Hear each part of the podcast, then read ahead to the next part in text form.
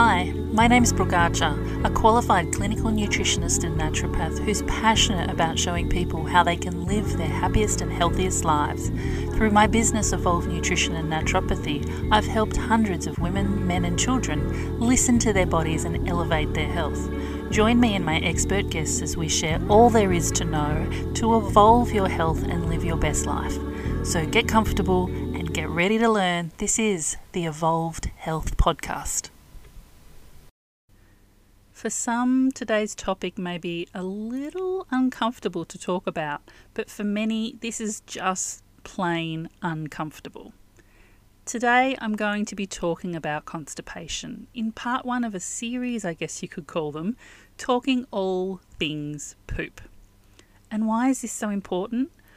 Well, because I say to my clients, our poop is one of only a few windows into our digestion and how it's working or not working. It's really important to all areas of our body that it is eliminating toxins and waste just as it was designed to do. And today we're going to talk about one of the most uncomfortable changes to our poop, poo, stool, feces, whatever you want to call it. I'm probably going to use all of those terms, but I'm talking about constipation. If you've ever experienced constipation, you will know how uncomfortable, frustrating, and painful it can feel, making your whole body feel sluggish and gross, really. In a two thousand nineteen study, it's been estimated that approximately twenty-four percent of the Australian adult population suffer from chronic constipation. That's one quarter of our adults. Previously, it was suggested that the prevalence was between two to thirty percent of that adult population suffering from chronic constipation. So to now say that one quarter of that population experiences this, this symptom, it's a lot.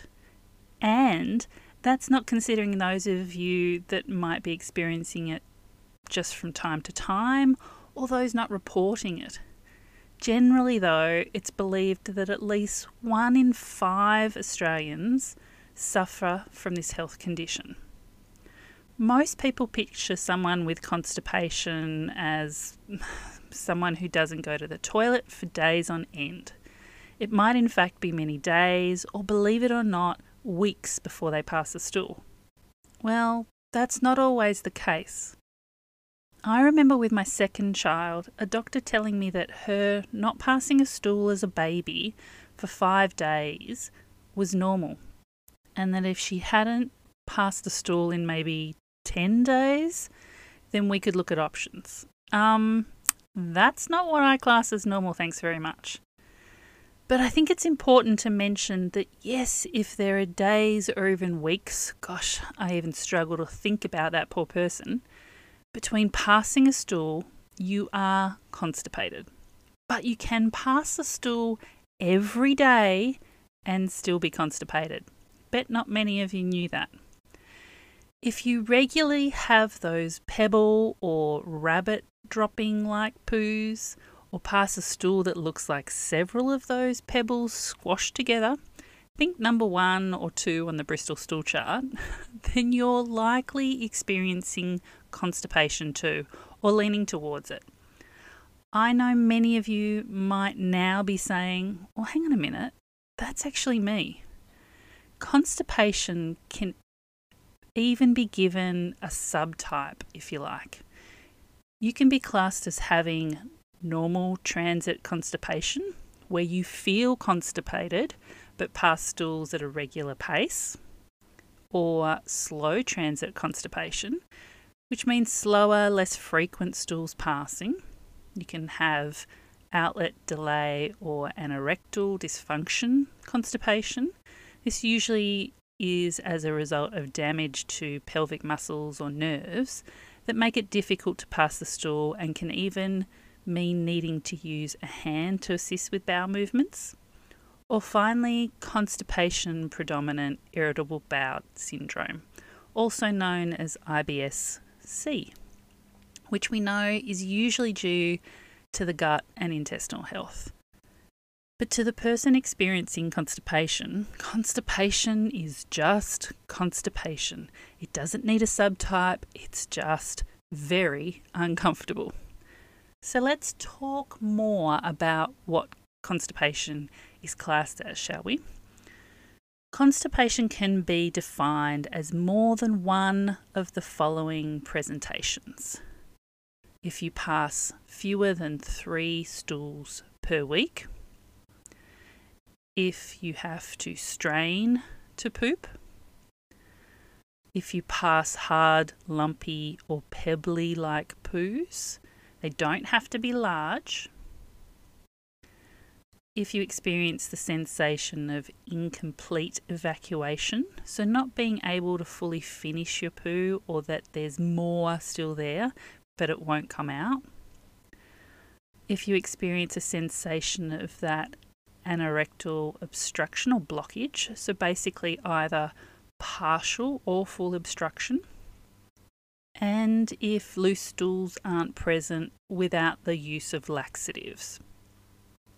They're all ways that you can determine if you suffer with constipation or not.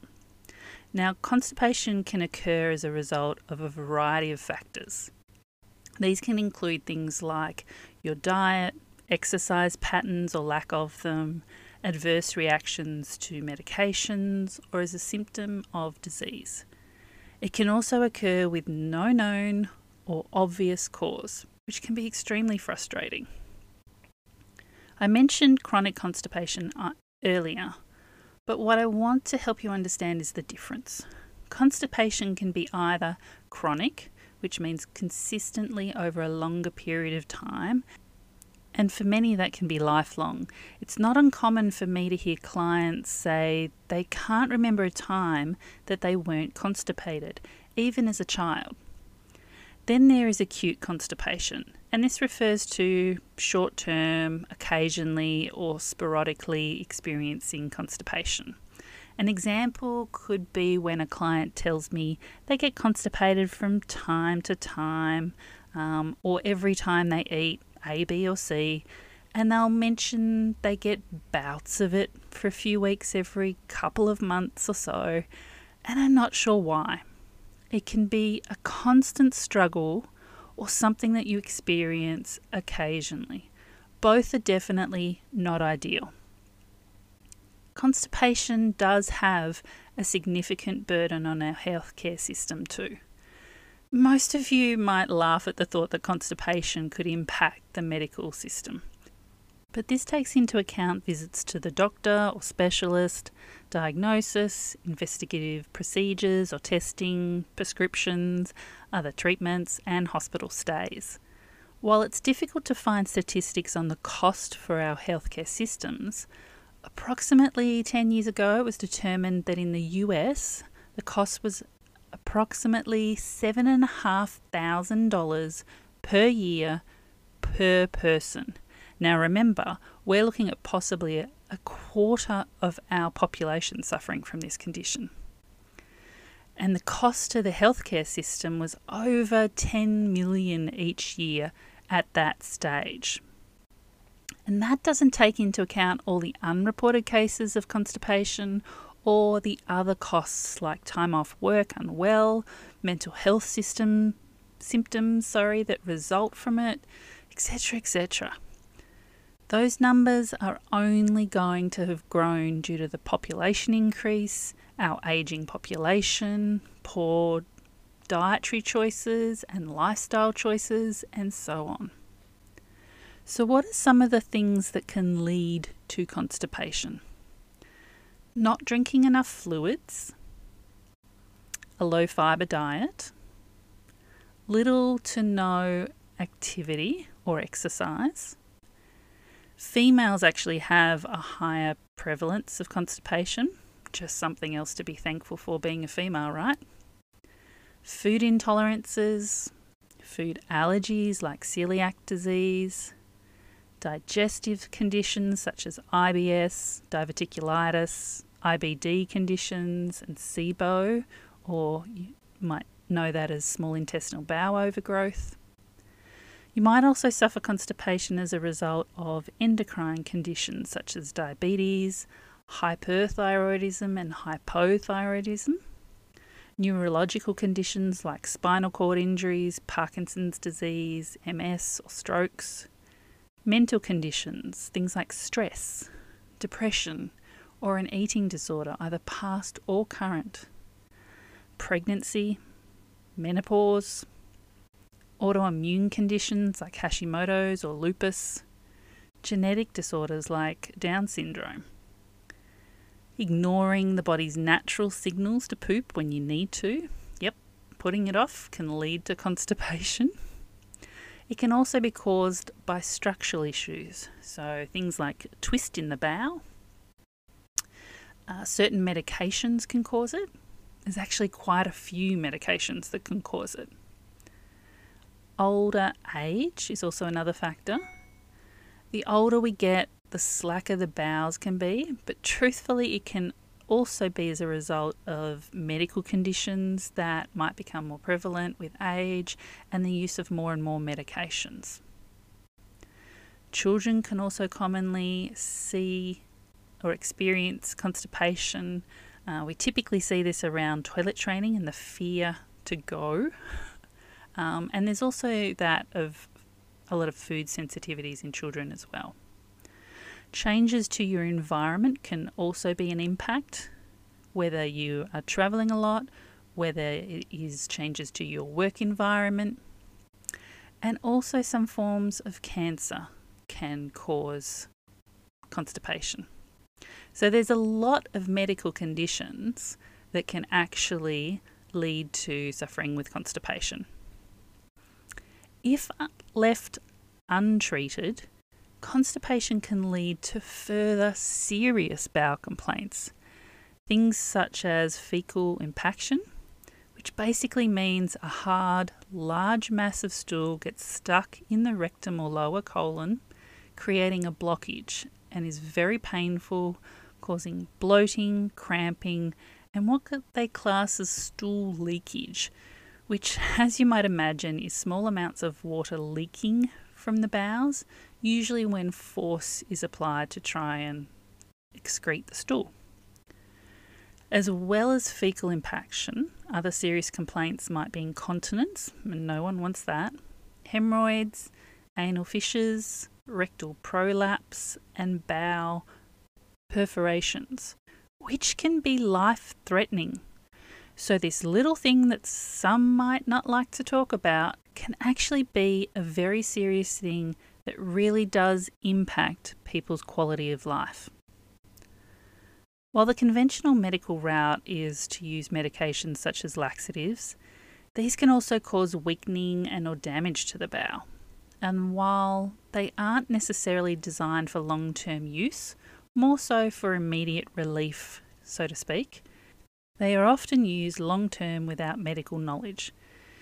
You see, our bowels require lots of tiny muscles to work in a wave-like and constriction-type pattern that ena- enables us to push out the poop. This function can weaken with long-term laxative use, which just leads to more and more chronic constipation and complications. I have many clients that experience constipation and have had to resign to long-term laxative use to keep things moving before seeing me. This is definitely not ideal and can have long-term implications. And then there's the long-term use of laxatives for weight control, but I'm not going to get into that today. I'll end up going down another rabbit hole with that one. Now, don't get me wrong, these medical interventions can be essential to help some people immediately manage their constipation and give them some relief. But it's the long-term use of them that basically doesn't address the underlying cause and allow for resolution.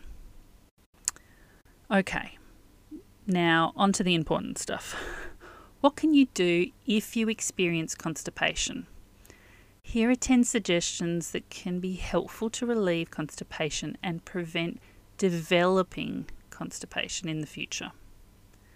Number one, drink water. Ideally a minimum of two litres per day and possibly more. particularly if you're already constipated. Lemon water or warm water can definitely help stimulate your digestion and help move things on. Prune and pear juice have also traditionally been used in the past because they have a laxative effect. Herbal teas are also great choices. There's various herbal teas that can help soften stools so they can easily pass, but senna, licorice, ginger, dandelion or peppermint teas are some of the popular ones that actually work. Coffee can also have a laxative effect, and if not overused can be very helpful. But again, you don't want to rely on these liquids because they have a laxative effect. You want to address the cause. But all of them help to increase your liquid intake. Number two is fibre. Now, fibre isn't actually broken down fully in our digestive systems and so plays an important role in bulking our stools and drawing water into them, making it softer and easy to pass. Good sources of fibre-rich foods include vegetables, fruits, whole grains, legumes, nuts and seeds.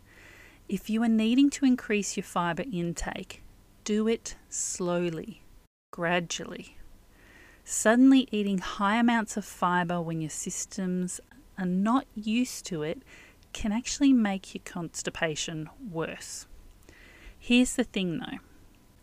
Some forms of fibre can actually be beneficial and make someone suffering with constipation feel like it negatively impacts their constipation, making them feel more bloated or that it's just making stools harder.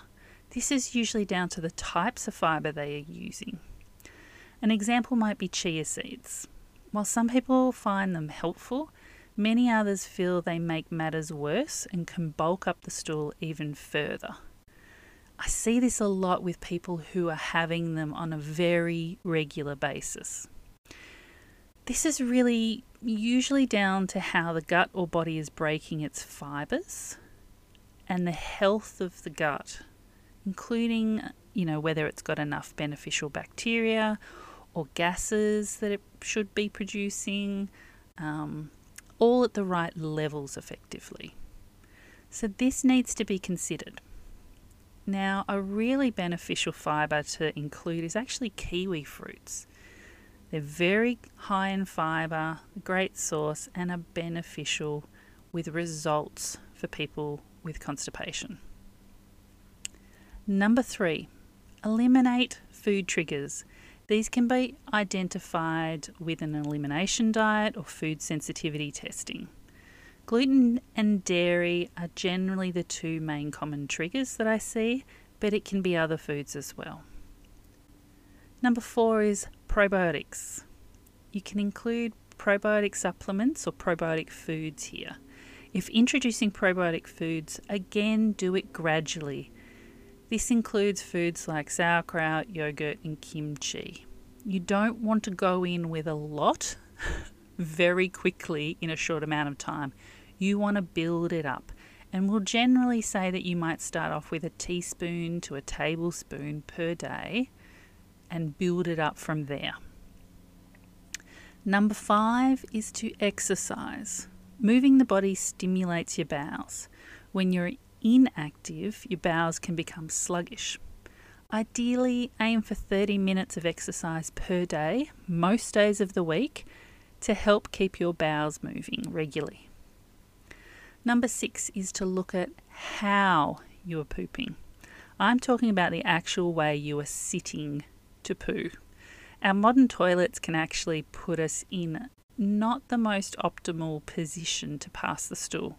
Some people get relief from using a footstool or even putting their feet up on two toilet rolls. This just aligns the bowels for easy evacuation. Number seven is manage your stress.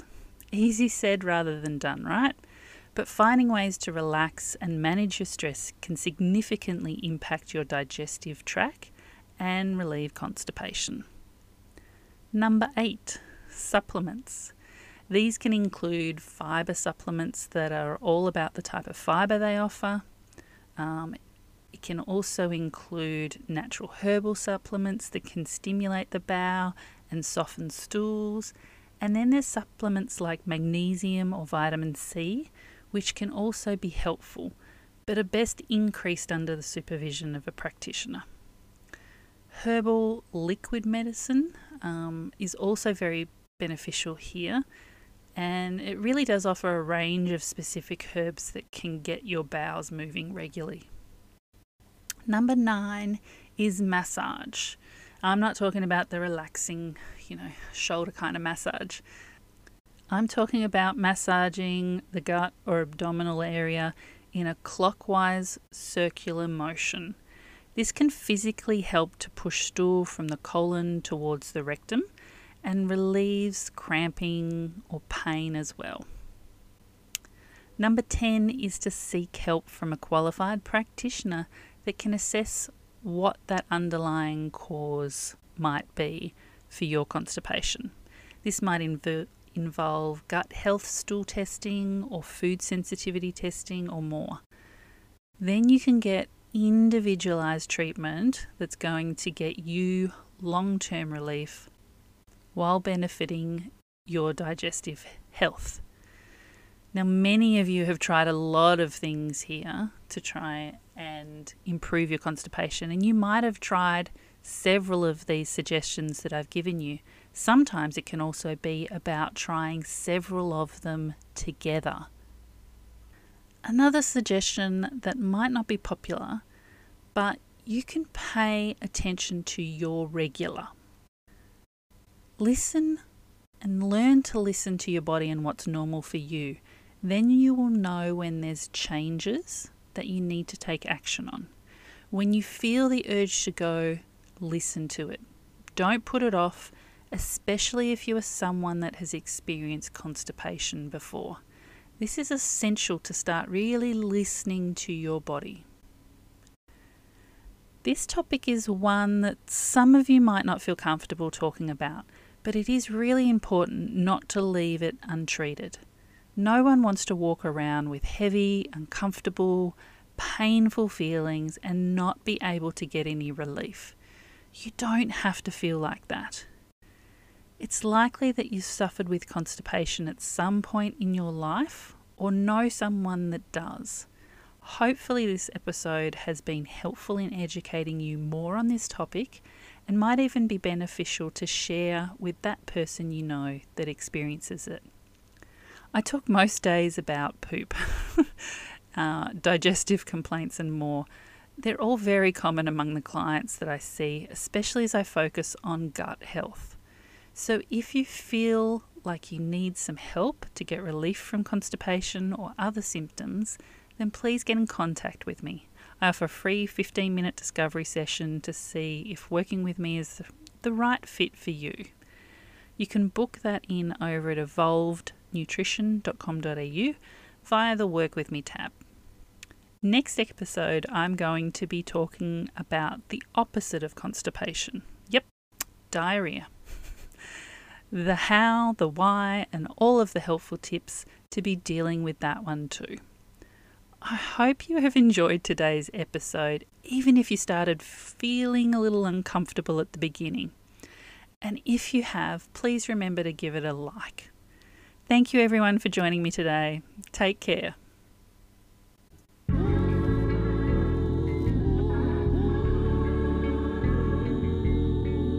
You have been listening to the Evolved Health Podcast with your host, Brooke Archer. You can find me on your socials at Evolved Nutrition or go to my website evolved nutrition dot com dot a u to work with me, check out my programs, delicious recipes, and so much more. Thanks for listening.